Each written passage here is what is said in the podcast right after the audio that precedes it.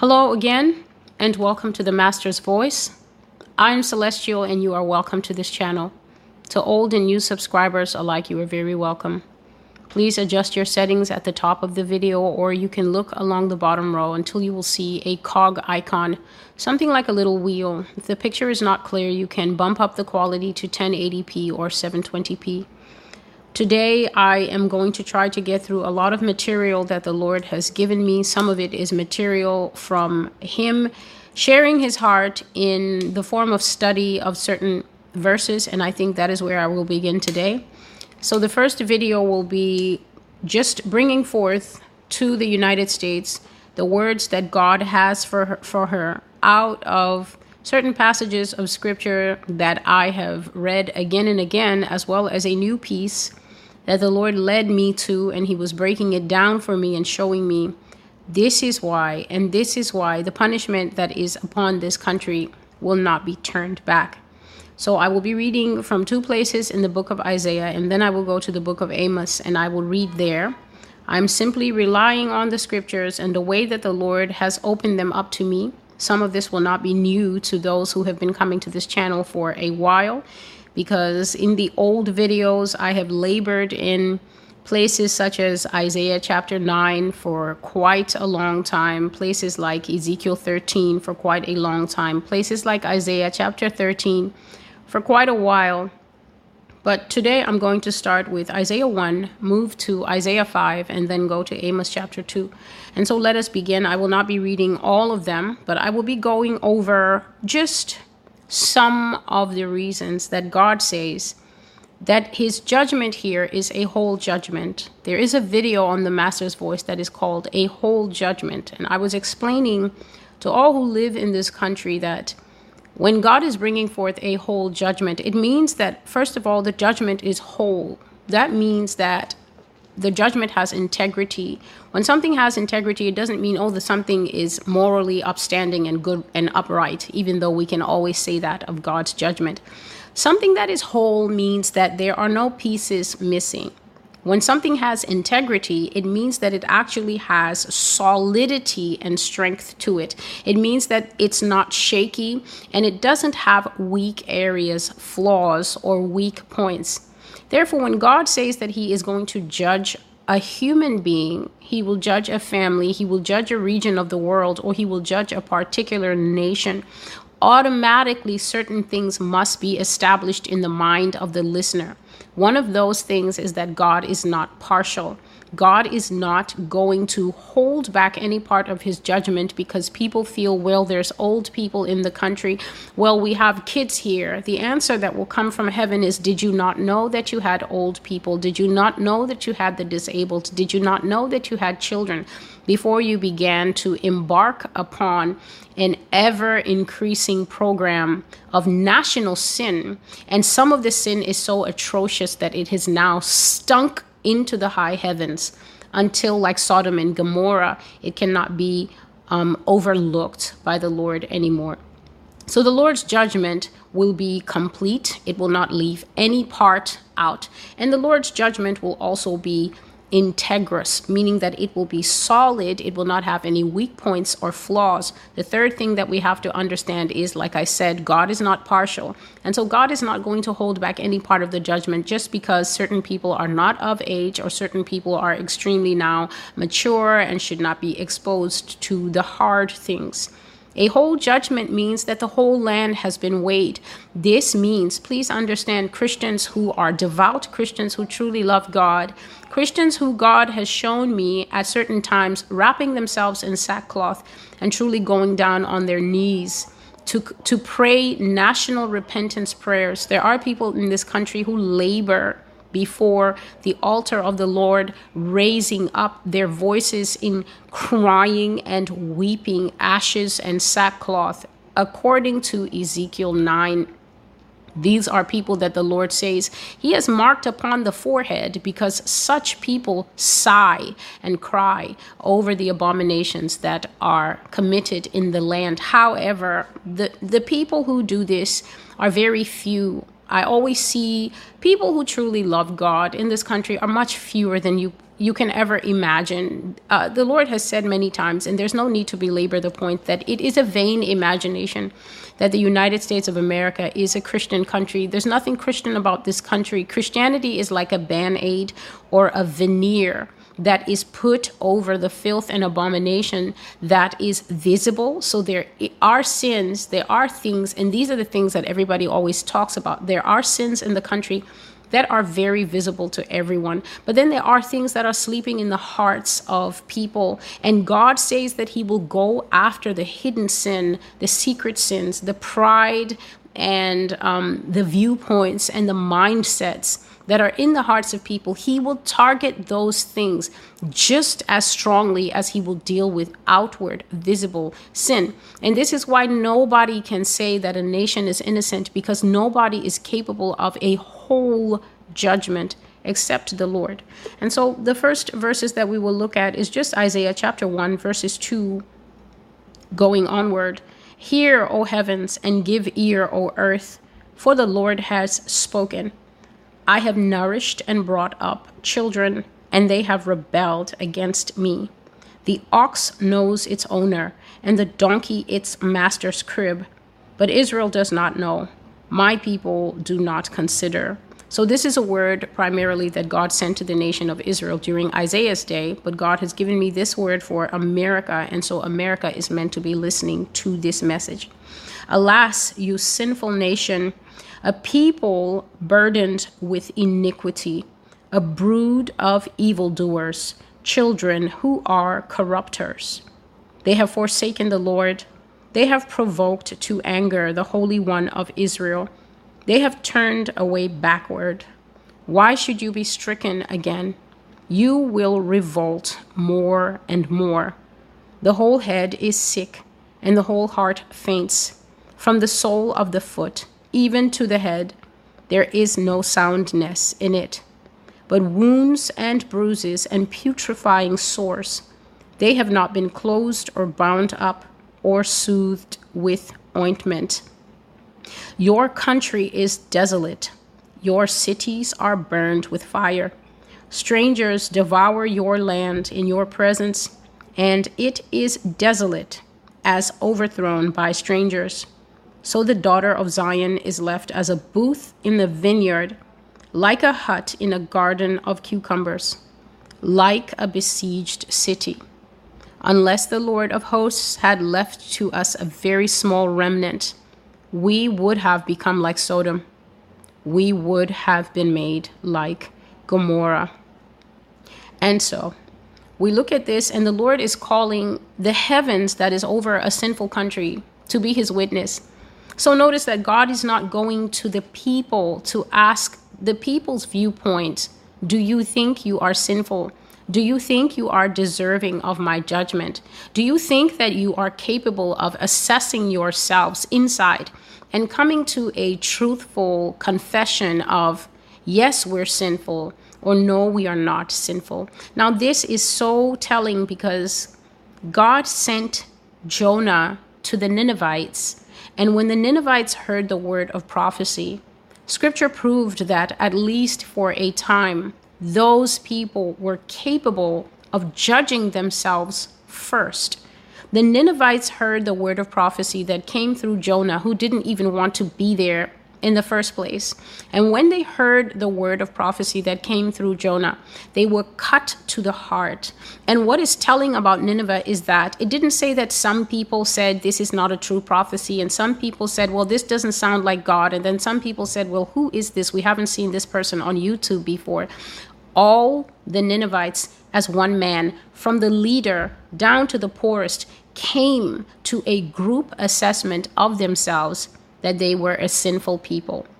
Now, Nineveh was known for, for instance, extremely aggressive warfare. They were also known to be a party loving people, loving um, orgies and things like that. All these pagan practices, they were known to be a strong warfaring people and things like that. And so when you see things like this in the society, automatically you know that not everyone is doing it. Yet the Ninevites exist as an example in history that it is possible for a people to collectively accept that they are responsible for mass sin, even if everyone has not committed this sin. The problem here in the United States is when the word of prophecy comes, those who have not committed the sin draw back and say, "Well, this ha- never has nothing to do with me. I've never committed abortion. My daughter never committed abortion. I have good sons. My sons don't look at porn. My husband is a faithful man. We've been together for 50 years. This is our 51st wedding anniversary." And so this prophetic word does not apply to us.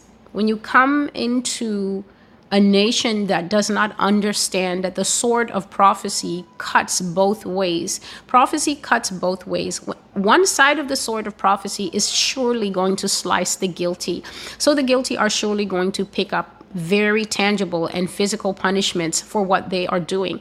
But the sword of prophecy is also meant to cut the righteous. And what it is meant to cut out of the righteous, like cutting off the head of a coconut and pouring out the juice is it's meant to pour out that holy oil within them. It's meant to cut them and pour out prayer out of them. It's meant to cut them and pour out um, compassion out of them. It's meant to cut them and pour out the fear of the Lord. But what the righteous in this country do is usually hold back and try to instantly practice a separatist doctrine. And that doesn't help anyone in the country because righteousness is only as good as you are using it, which is why I always bring forth in this prophecy that the indictment of the church, for the most part, is that when we see the wave of unrighteousness coming, we stand back and we say, I don't want to get my feet dirty. This is filth. It has nothing to do with me. So, part of what I've been sharing recently is that because God has really brought me down into the gutter, because I have now taken up the Lord's shovel, and I'm no longer prophesying about Nephilim and prophesying about Russia, but I'm now prophesying about the severe filth that is taking place in the darkness of this nation. One thing I notice is that um, people are not definitely not hijacking these videos anymore. Why? Because the stuff that I'm talking about is stomach churning. It's not likely to get you a lot of views, it's not likely to get you a lot of likes. And so a lot of people have taken their hands off pilfering the prophetic word from this channel because now it's not the cute stuff anymore. It's stuff that actually makes the belly roll when you hear it. Another thing that has happened is that people are coming here and saying, How does this benefit the church? If you can imagine imagine that there are people, and I'm speaking to the righteous and the so called righteous who are for now like wheat and tares banded together. People are coming to this channel and saying to me, How do these graphic prophecies benefit the church? So you can imagine that someone is listening to a prophecy about human trafficking as God unveils the horrible things that are happening to people in this nation and across the nations. And then they want to know how does the revelation of these atrocities benefit them as a Christian? So God is exposing, at least to me, what is in the heart of the people who say they call his name. God has said, Have I not said to you that you should loose the captives? That you should comfort those who are in mourning.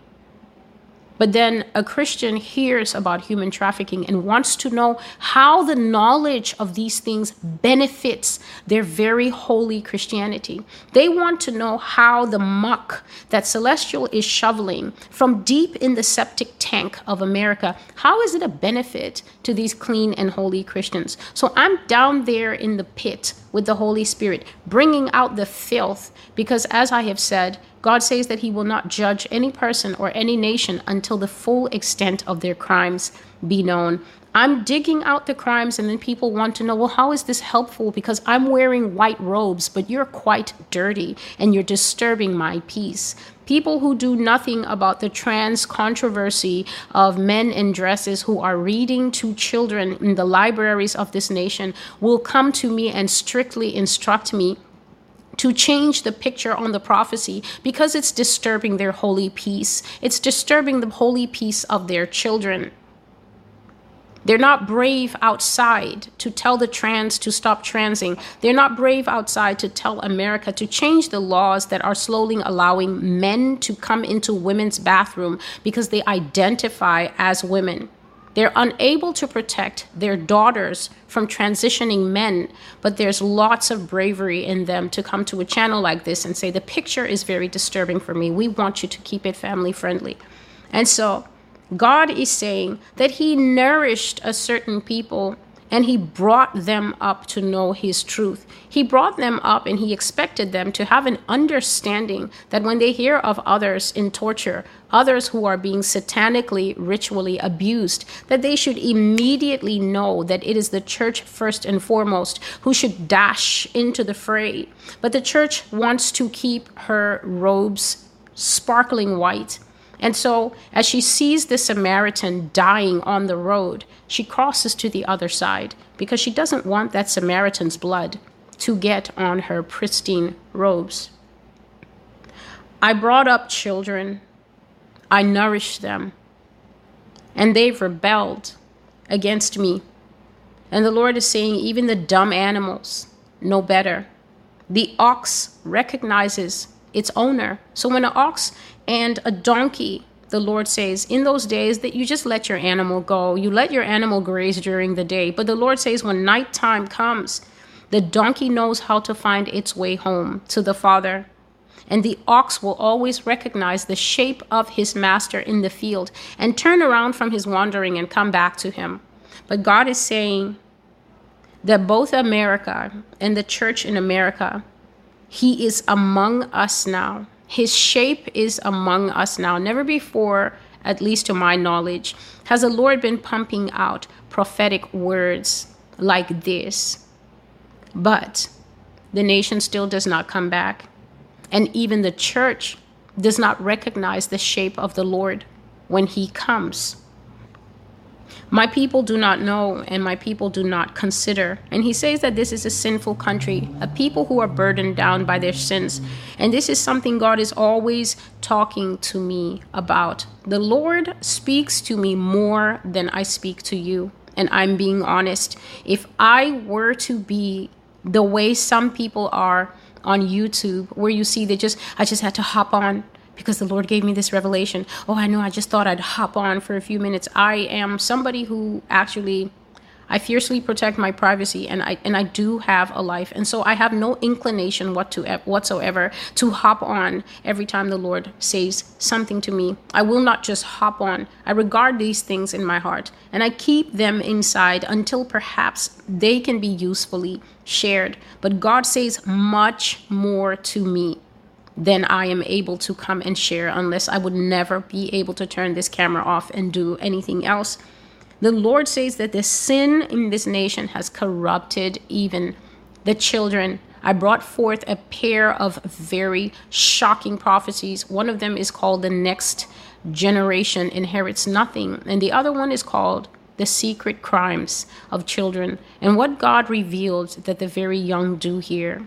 Young people are climbing out of the windows at night to go and sleep with people who are in their 20s. 14 year olds and 15 year olds are appearing on the US news. Their families were looking for them and then they were found um, cribbed up with people who are young adult males. Young adult males in this country are very pedophilic.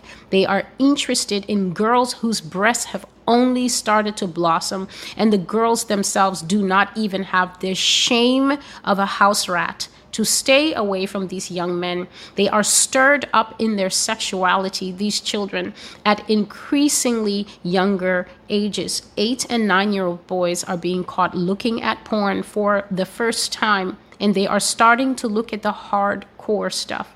Subscriber shared something. It is under one of these videos, and basically, what the woman shared is that um, in a family, brothers committed incest this is this is some this is a lady's reality out there. Both the children were under the age of 13. This is a public comment, and so this is the only reason that I mention it. These are the ills underneath the breastbone of the nation. And yet, when you speak of them, the offense and the backlash is extraordinary. It is almost as if there is a divergent reality. We know about these things, but you don't need to talk about them because we're the church. And then there's another reality no, this cannot be. This is not true. We have a strong society. We have a vibrant society. We have a moral society. And if such things existed, we have strong laws in place. We have we have proper measures in place to make sure that children are protected. Children are not protected in this country and i have brought it forth in many prophecies. There are adults who know about child sexual abuse and instead of speaking out they're sitting there conflicted as if this is something that's a question small children are at risk and you're watching the risk and thinking oh me oh my what should i do the Lord says all this provokes him to anger, the holy God of Israel, because instead of drawing near to him, people are walking away backward. And he says that a person like this, speaking of the nation as a person, the more you strike them to correct them, the more they revolt. And so this is serious donkey like behavior. Because if you strike a horse or you strike an ox, they come into line very quickly. When you strike a donkey, as Balaam's donkey showed, donkeys have a special form of self will. It doesn't matter how hard you hit them, it doesn't matter how much punishment you pour upon them. Those animals embody and personify a new level of stubbornness. And that is what the Lord is saying. You strike this country, it revolts more. You chastise this country, it tells you we will build back better. You punish this country, and it says MAGA. And for that reason, the Lord says, This is how you know that from the head to the sole of the foot, the entire nation is sick. Some people are actually sick with evil. And then some people within the whole are sick at having to watch and live with the evil. And yet the sword will cut both to judge those who do the evil and to cut those who may be sanctimonious, who may be in this Pharisee type of pride. Don't tell me these things. You're disturbing my peace, Celestial. You and your dirty prophecies. This is why I can't come here. This is why your channel is not safe for my children. As if God owes us safety in these end times. Please excuse the noise. So in Isaiah 6, it's saying the sole of the foot to the head, there's no sound place, meaning that every part of it is compromised, every part of it is sick. And it, this is what it says the body has wounds, bruises, and putrefying sores. A wound is a cut, a cut is a very painful place. Rapes and murders are cutting the soul of the nation. But then a bruise it what is what happens after there is a strong striking impact. So then you might look at the rising inflation. You might look at the fact that more and more people don't have food to eat, more and more people can't pay the bills, more and more people are busting open their little piggy banks just to be able to make it day to day. These are bruising impacts. But then it also says the body has putrefying sores. A putrefying sore is a cut that has become gangrenous and is now turning green and yellow and pouring out pus. This is the human trafficking. This is Johnny Gosch and JonBenét Ramsey. This is the little children that are available for $50 and $150 on social media. The Lord says that these children I shared in one of the recent videos, these children are advertised under code. So you, you might just see, oh, I've got Madison here and Haley here, such good kids. But inside that little apparently innocent posting of the child are code words that pedophiles and human traffickers can know that if you're in the area, I'm in Boise, if you're in the area of this street to that street, you can drop by to diddle with these children and the charge is 50 bucks to 100 bucks. So it's not just the high level elite trafficking operations, which are devastating because they straddle the globe. The Lord has been speaking to me about places like South Africa, West Africa. I still have to get to those prophecies. But there's also that granular level right at the local neighborhood. Parents, are pedophiles. The Lord says that the surface of America is crawling with pedophilic intent, and that intent is rapidly fulfilling itself. Those are the putrefying sores.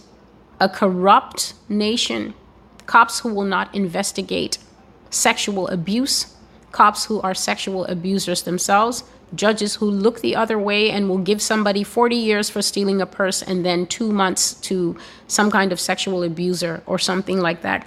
Justice being perverted in a country makes the cry of the victims go up very strongly to God.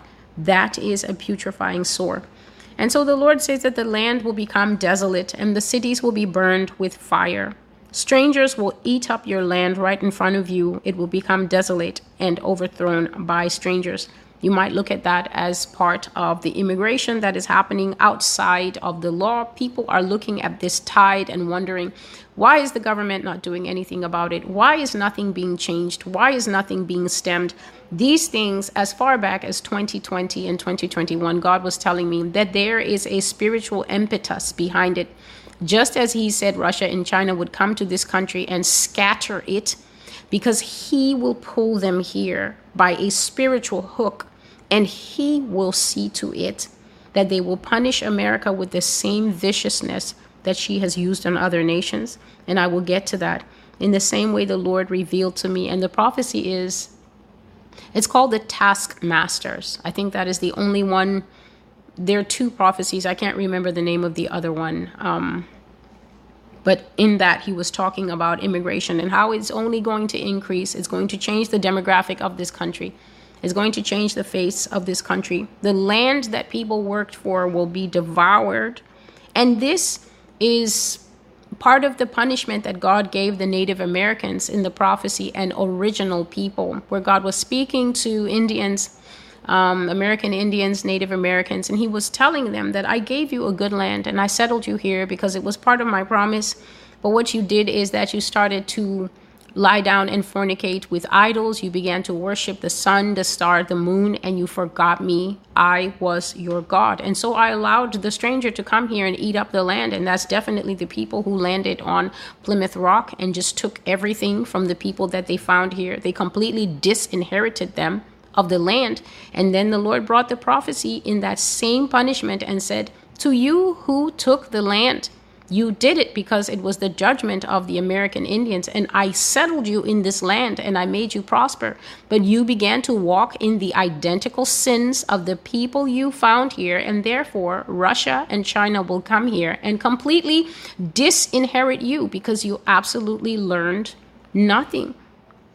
And so um, verse 9 just refers to America as Sodom and Gomorrah. And now I will go to the next part, and it says, and I will just paraphrase this is the heartbroken song of someone who has poured out his heart and soul into something that is not a project to him. This is the cry and the song of one who is called beloved, singing to a lover one who is called my well beloved. So God is the beloved, and the nation that he is singing to is his well beloved. And let us hear what the Father will say in paraphrase.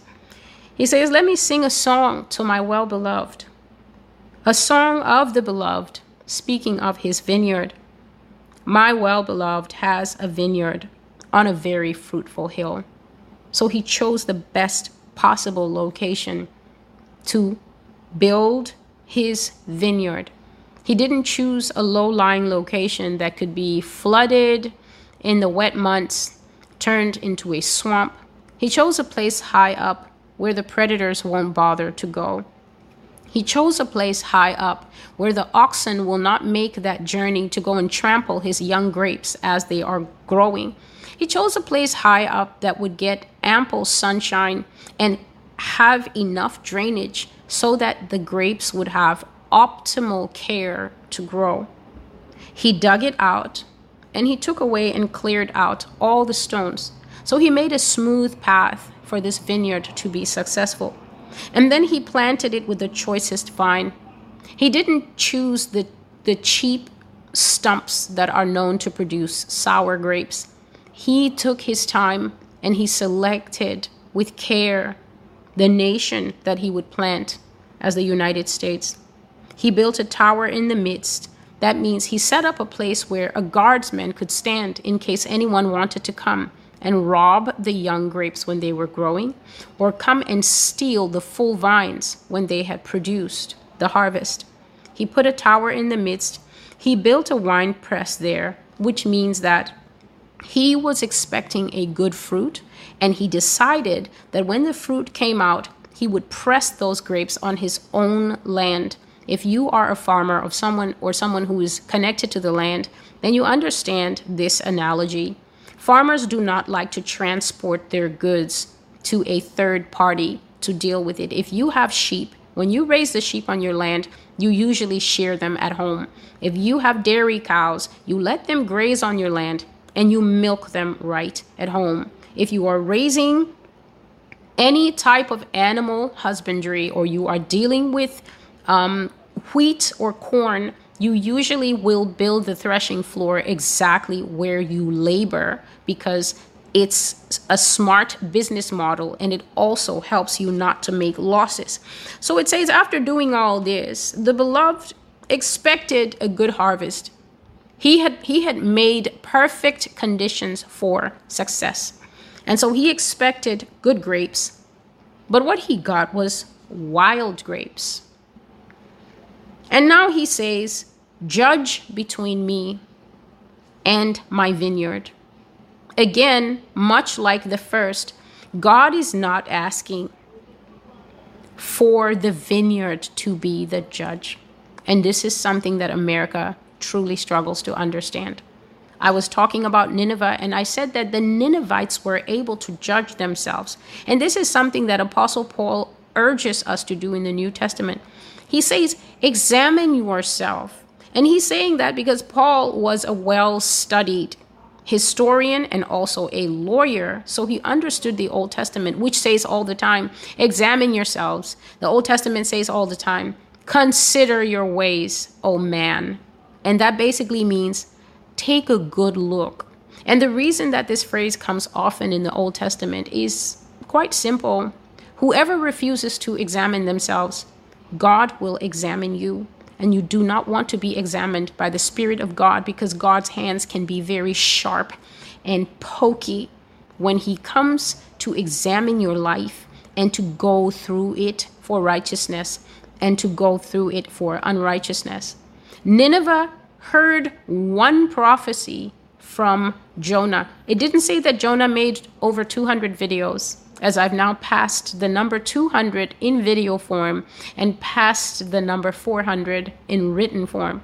Nineveh had the benefit of one word from Jonah, and they examined themselves immediately. They checked themselves immediately. They didn't say, but we have children here, and there's a special judgment for the children. Nineveh, as one man, stripped off their fancy clothes. They shut down the bars they told the hookers if we see a single one of you out on the street, it's life imprisonment. They shut down all the sex streaming platforms and they fired all the corrupt judges. They stopped doing everything that they knew marked them as a pagan people before the Lord. They humbled themselves, in other words, and they went into lamentation, which is crying which is fine. Crying is fine when it's part of repentance. It just shouldn't be all you do. Crying is not repentance. Crying is only part of the process. The shame and the embarrassment of being caught out in sin will usually trigger crying.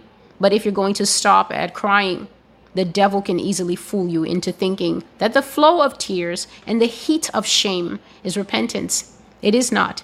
That part is just flesh. That part is just the realization that you have wronged God, but there's more after that that you have to press into. Nineveh went into lamentation, they went into woe. The woe part is realizing that when God says He's actually going to let your enemies enter your territory and crush you, it's a terrible thing. It's hard to understand now because the lights are on and all the social services and all the government services are still available to us and everything is working out. And so it's understandably hard to wrap your mind around how a country like this becomes like Afghanistan, becomes like Iraq, becomes like Syria, and all the other destroyed territories that America has left in its wake. They went into woe. And when you do these things, you help yourself because one of the themes in the Bible is who will judge himself? The Lord will not judge. Who will not judge himself? The Lord will judge. So God says, Judge between me, and God is not talking to the vineyard to be a judger of itself. He's asking impartial witnesses, such as the sky, the sun, and the moon, eternal things that will not lie. He says, What more could I have done to my vineyard that I didn't do in it? And tell me, why is it when I had done everything and I expected good grapes, why did this vineyard bring forth wild grapes? Why did this vineyard ever make Roe versus Wade and then think that decades later, by slightly amending Roe versus Wade, this vineyard had done a great and wonderful and mighty thing. Why did this vineyard decide to fire the good teachers and start hiring teachers who think that sexuality is a subject they should teach to minors? Why did the vineyard exalt Planned Parenthood?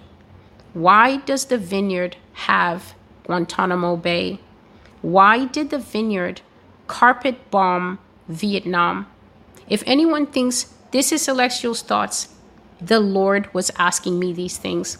I had to Google carpet bombing to find out that it is when you fly over a place and you just drop every bomb in your arsenal. It doesn't matter if there's a goat there. It doesn't matter if the goat is being milked by old people. It doesn't matter if there's a farm there. Carpet bombing is a practice whereby you just fly overhead and you let it rip. And when I was Googling it, I remember, oh, I saw this when I was younger, when we were watching the brilliant displays of oranges and reds and ambers as planes were flying over Iraq at night and we were watching this on CNN. That is all that was coming to me this Sunday morning. Why has the vineyard done these things? These wild grape things. When I gave the vineyard some of the best pastors, evangelists, I gave the vineyard some of the best mayors, some of the best presidents, some of the best schools and universities. Everything was set up. If anything was too big to fail, this vineyard, the United States of America, was too big to fail. God is sitting here now at, as we close out the chapter where people are going to rule. God has come back to start talking about fallen angels again to me. As we're closing out the chapter where man gets to be the heavy hitter, the leader, why has the vineyard, the most famous vineyard, the most decorated vineyard, the Statue of Liberty owner, why is this vineyard giving me, at the end of time, wild grapes? Let me tell you what I will do to this vineyard. I will rip down the hedge and I will let it be burned. I will break down its wall of protection and I will let it be trampled down. When you hear this trampled down, you're just knowing that it's the boots of foreign soldiers. That's what Bible um, Bible imagery. When you read it, this is what it's talking about. It's always armies that do the trampling down, nothing else, because in those times, it's definitely not a pack of elephants that can trample down a city. It is always an invading army I will lay this vineyard to waste.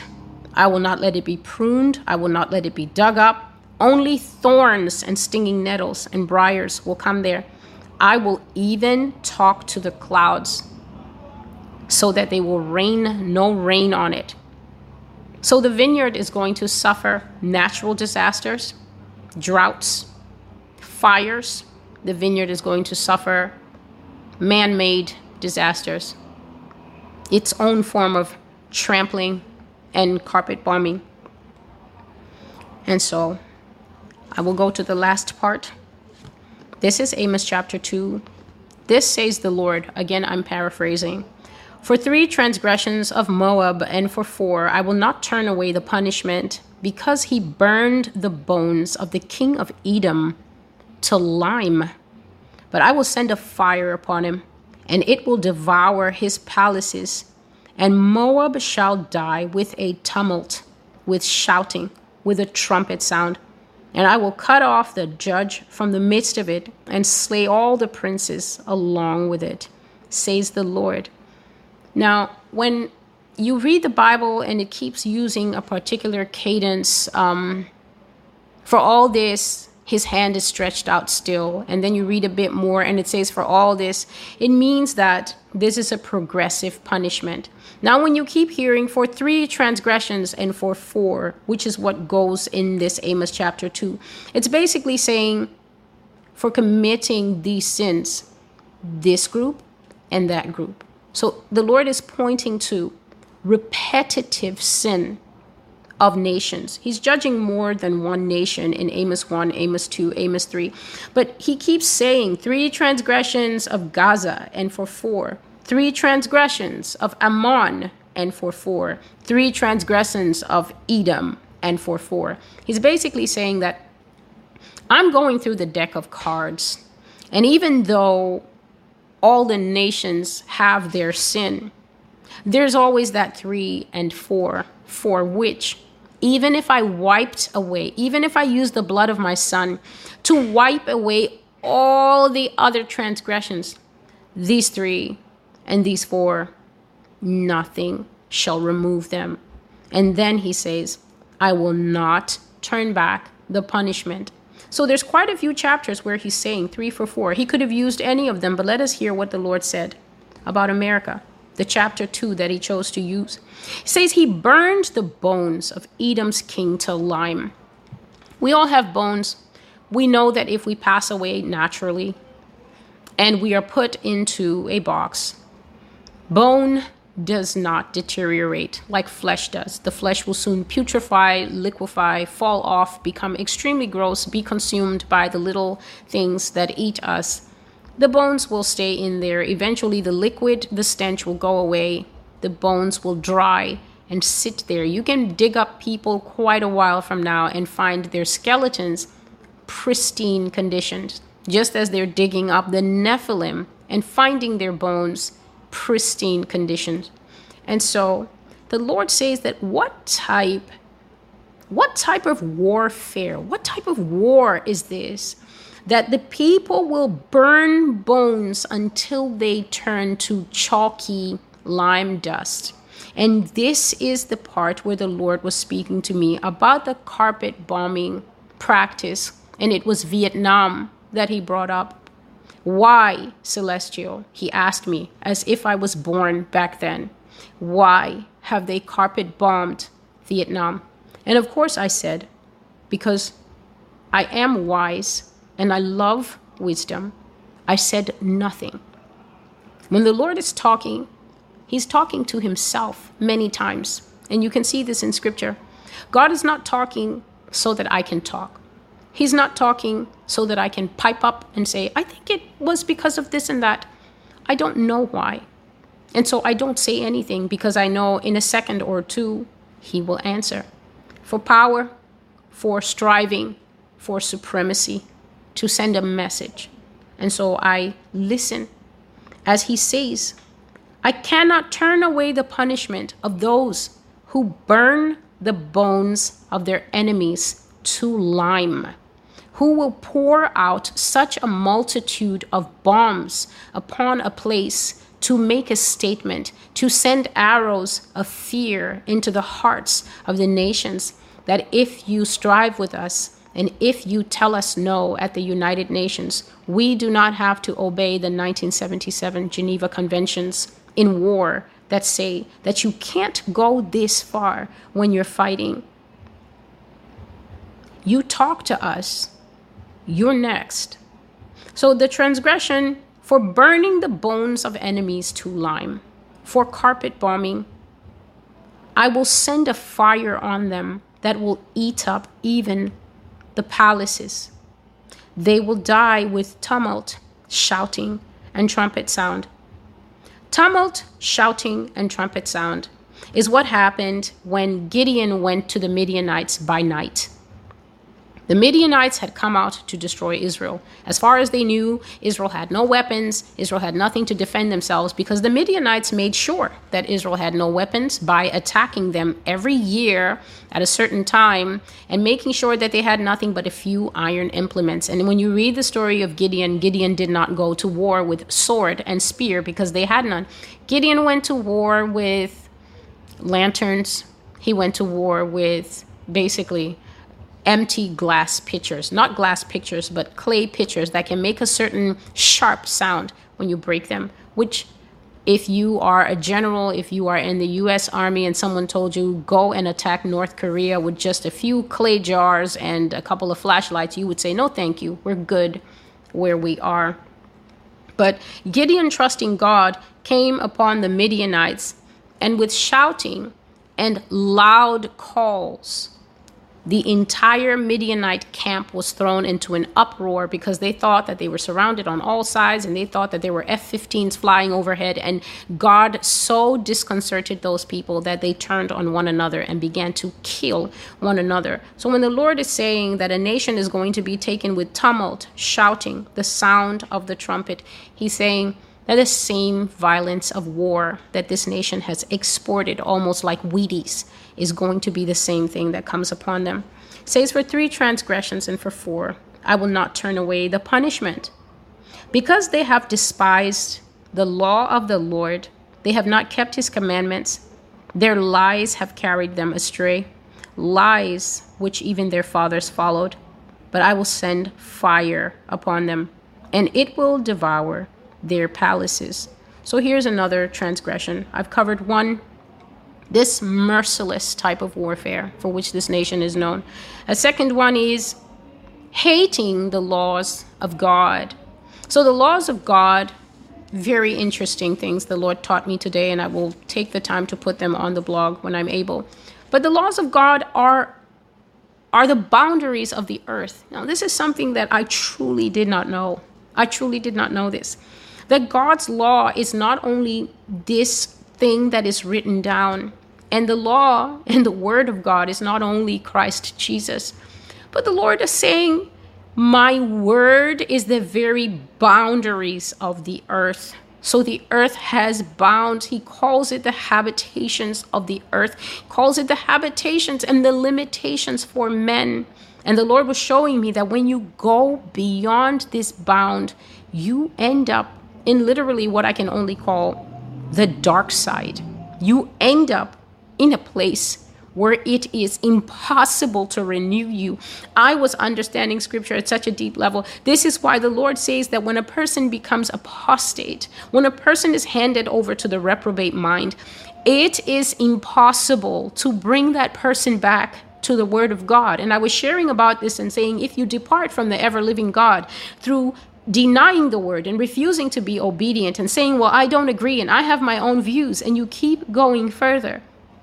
It is possible to reach a place past the outer limits where you cannot come back. You cannot find your way back to core, to center, to the rock.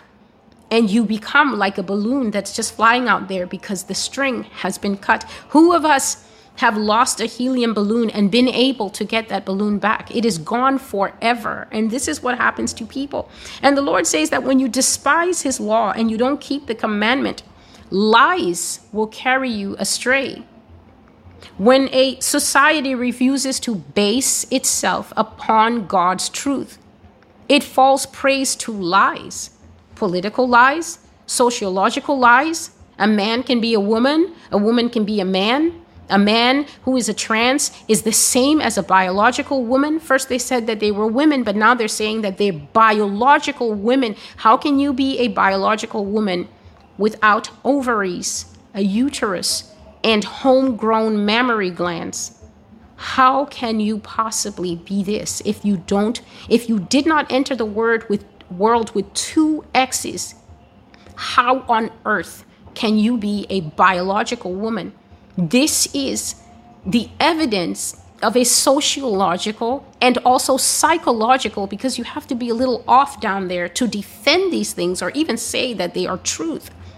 Sociological, physiological, psychological, emotional, scriptural lies will overtake any society that begins to cross the bounds of the habitations that the word is. Lies which the forefathers followed.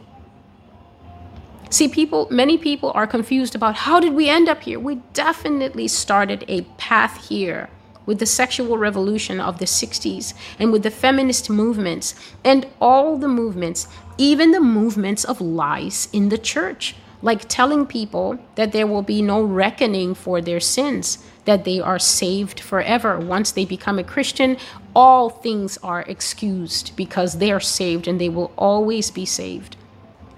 Things like this are lies that the fathers established, and some of the fathers are still living some of the fathers are watching this video and they know in their heart that there are no lies being spoken here right now.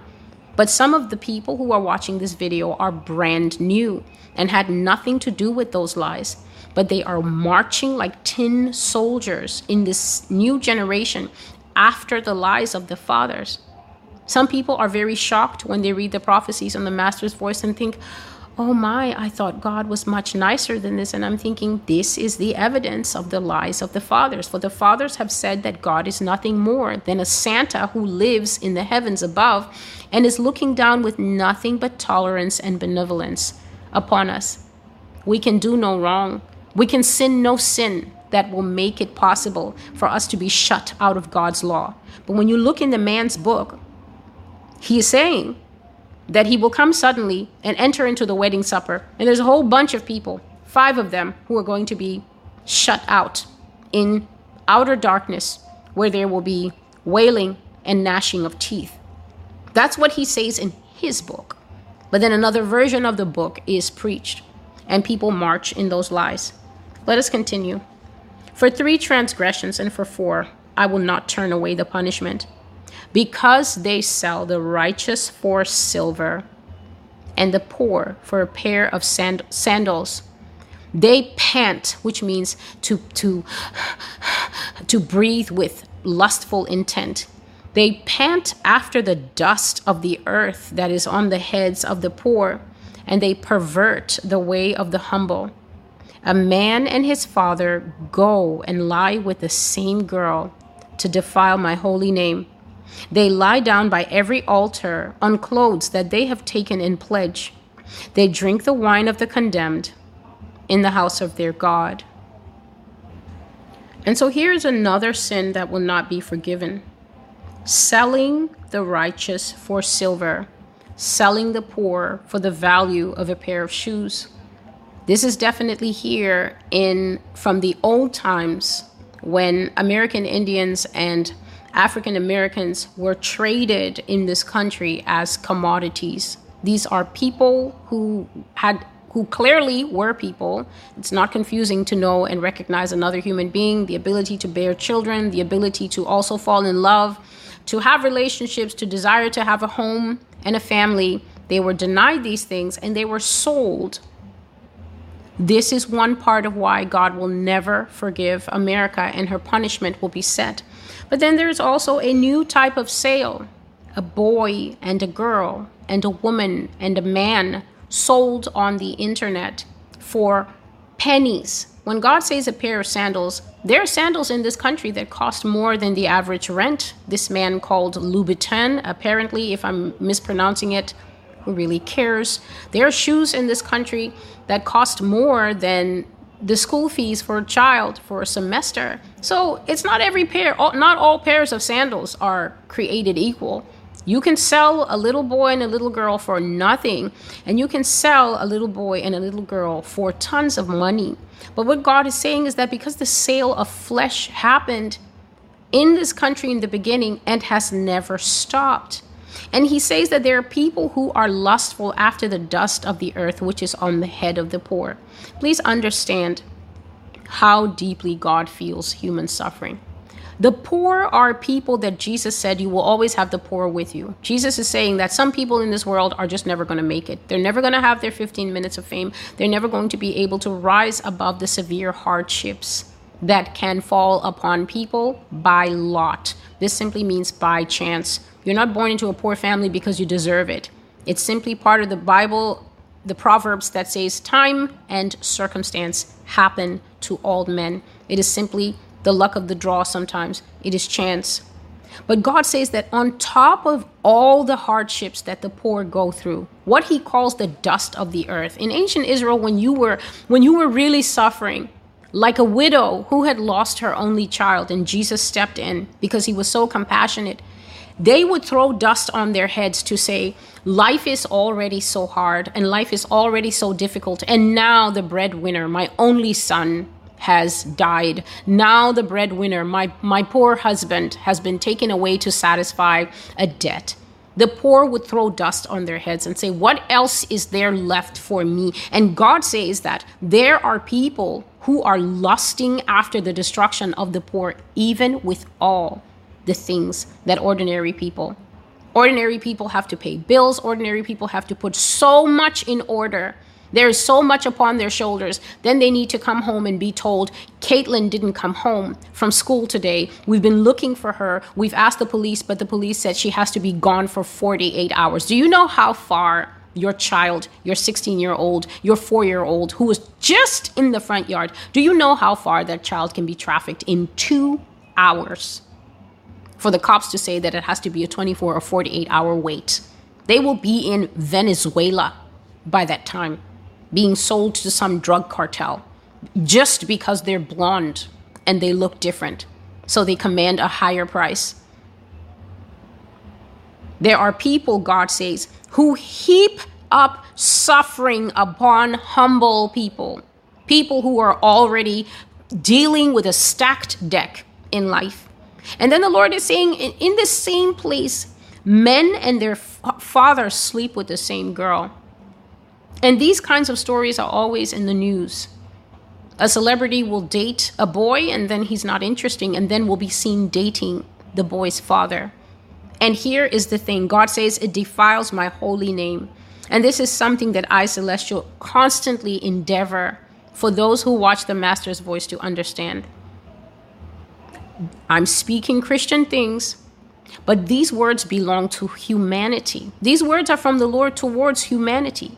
Even if you are not an American when you watch this channel, many of these things, if you are truly a righteous person, you will know that your heart is cut because there's aspects of it that you already see in your own nation. God is starting to open up the blame and speak of many other countries that are not the United States. And I'm always faithful to bring whoever He names. But God is saying this defilement of a man and his father both sleeping with the same woman. A woman sleeping with a man and then sleeping with the father or dating the father first and then ending up with the son. Sometimes knowing but sometimes not knowing that they're related. This is just showing you how widespread is the promiscuity of that nation. And he says it defiles his name. So this is one thing that i endeavor to bring here the promiscuity of humanity defiles the holiness of the Lord. Why is this? Church, you may be surprised to know that God is interested in what unbelievers are doing too. Because unbelievers are human beings too. They are His creation too. Their defilement is an embarrassment to the holiness of God's name. It is not only the church that brings God into disrepute with the shameful things they do adultery in the church, fornication in the church, gayness in the church, gay pastors on the down low, raising their hand and speaking a benediction over 3,000, 5,000 people, just sharing that spirit that is secretly in their life like cologne over an entire church. It's not only that stuff that defiles God's name. Whenever humanity does anything that is sacrilegious, that is profane, that breaks the holy ordinances of God, it brings the name of God into shame. Before who? Before these rebellious angels that laugh, Satan and the de- and, and the demons and the devils and the fallen, they laugh when you say that you are saved and yet you carry on actions that show that you belong to another father, who Jesus says, your father, the devil. When you claim to be washed in the blood and then you roll around in the mud of your fornication, your masturbation, you're living with somebody that you are not married to, you have no covenant, and yet you are sharing bodily fluids as if you are man and wife, you profane and defile the name of the Lord. You cause the devil to mock at the church, to mock at the Father. And yet the Bible is so crystal clear and says that no man will mock God. Do not be deceived, for God is not mocked. They lie down on the altars, and they use clothes that they have taken in pledge, and they drink wine to condemn others in the house of their God. So, this is the word that the Lord has brought to me, and I pray that I have delivered it with the gravitas to which it was spoken to me. These things are very heavy things. Like I said at the beginning of the video, into the pit I have gone, into the septic tank with a very big shovel. Has the Lord sent me to dig up some of what I have never known in my life until these prophecies began to take the turn that they have taken since June. We're no longer talking about Russia and China here. We're no longer talking about fallen angels. We're no longer even dealing with the sins of do not fornicate, do not commit adultery. We're now talking about people having RFID chips put in them and trafficked off people giving birth to babies that do not have a birth certificate, babies that will never get a social security number, because these babies are actually part of something called a baby farm. This is not coming from any popular blog or YouTuber. This is coming from my sleep, the hours of my sleep. The Lord will speak to me and show me these things. So at this time, I do not have a name for this prophecy, but by the time I put it up, the Lord would have given me a title for it. But these are the things God wants America to know. These are the things that God wants America to understand that the sword is coming. The sword is already among people. You have already started to see, if you are honest, the outcomes of the harm that causes harm. And you have seen that what is happening to people is exactly what was spoken about in 2021 over and over and over again. So um, we have already seen that the sword is among us.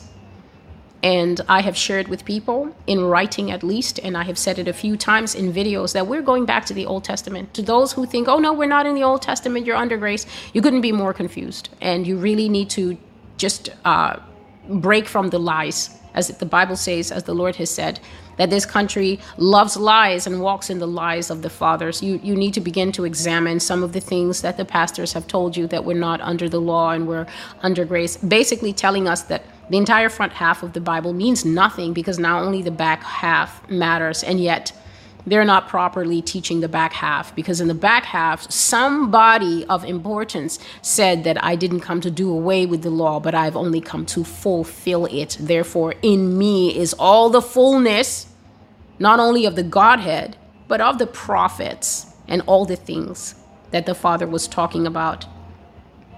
So, um, it is time. We're going back to the Old Testament. And one of the things, I will end with this, one of the things that is very hard to miss in the Old Testament is that when you sinned, it came back to you like a boomerang.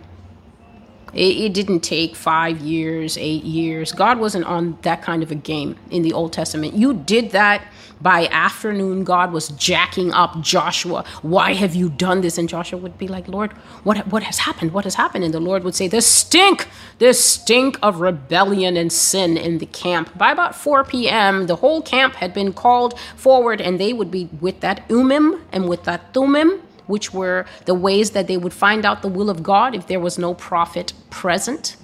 The Urim and the Thummim, they would find out by lots and by families who had broken the Lord's law. And within an hour, the Holy Spirit would have singled out a tribe, singled out a clan, singled out a family and then singled out the man who did it. And before the end of that hour, somebody was getting stoned.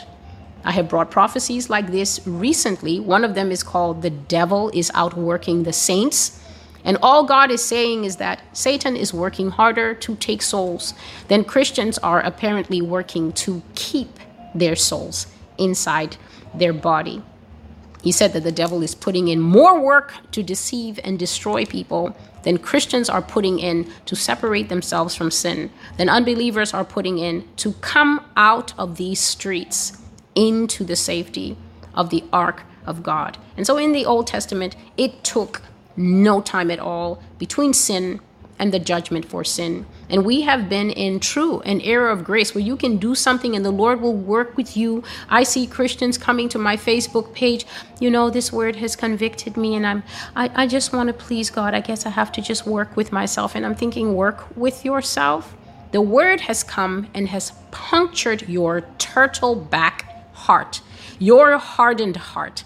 God has finally sent someone with an arrow sharp enough to go past all that nonsense that you have been in that has been preventing you from cutting off the hand that sin or gouging out the eye that sins. An arrow sharp enough has finally pierced your heart. And instead of jumping and saying, Thank you, God, this is what I needed, I'm going to stop it, you're saying that you need to work it out and you're still in the struggle.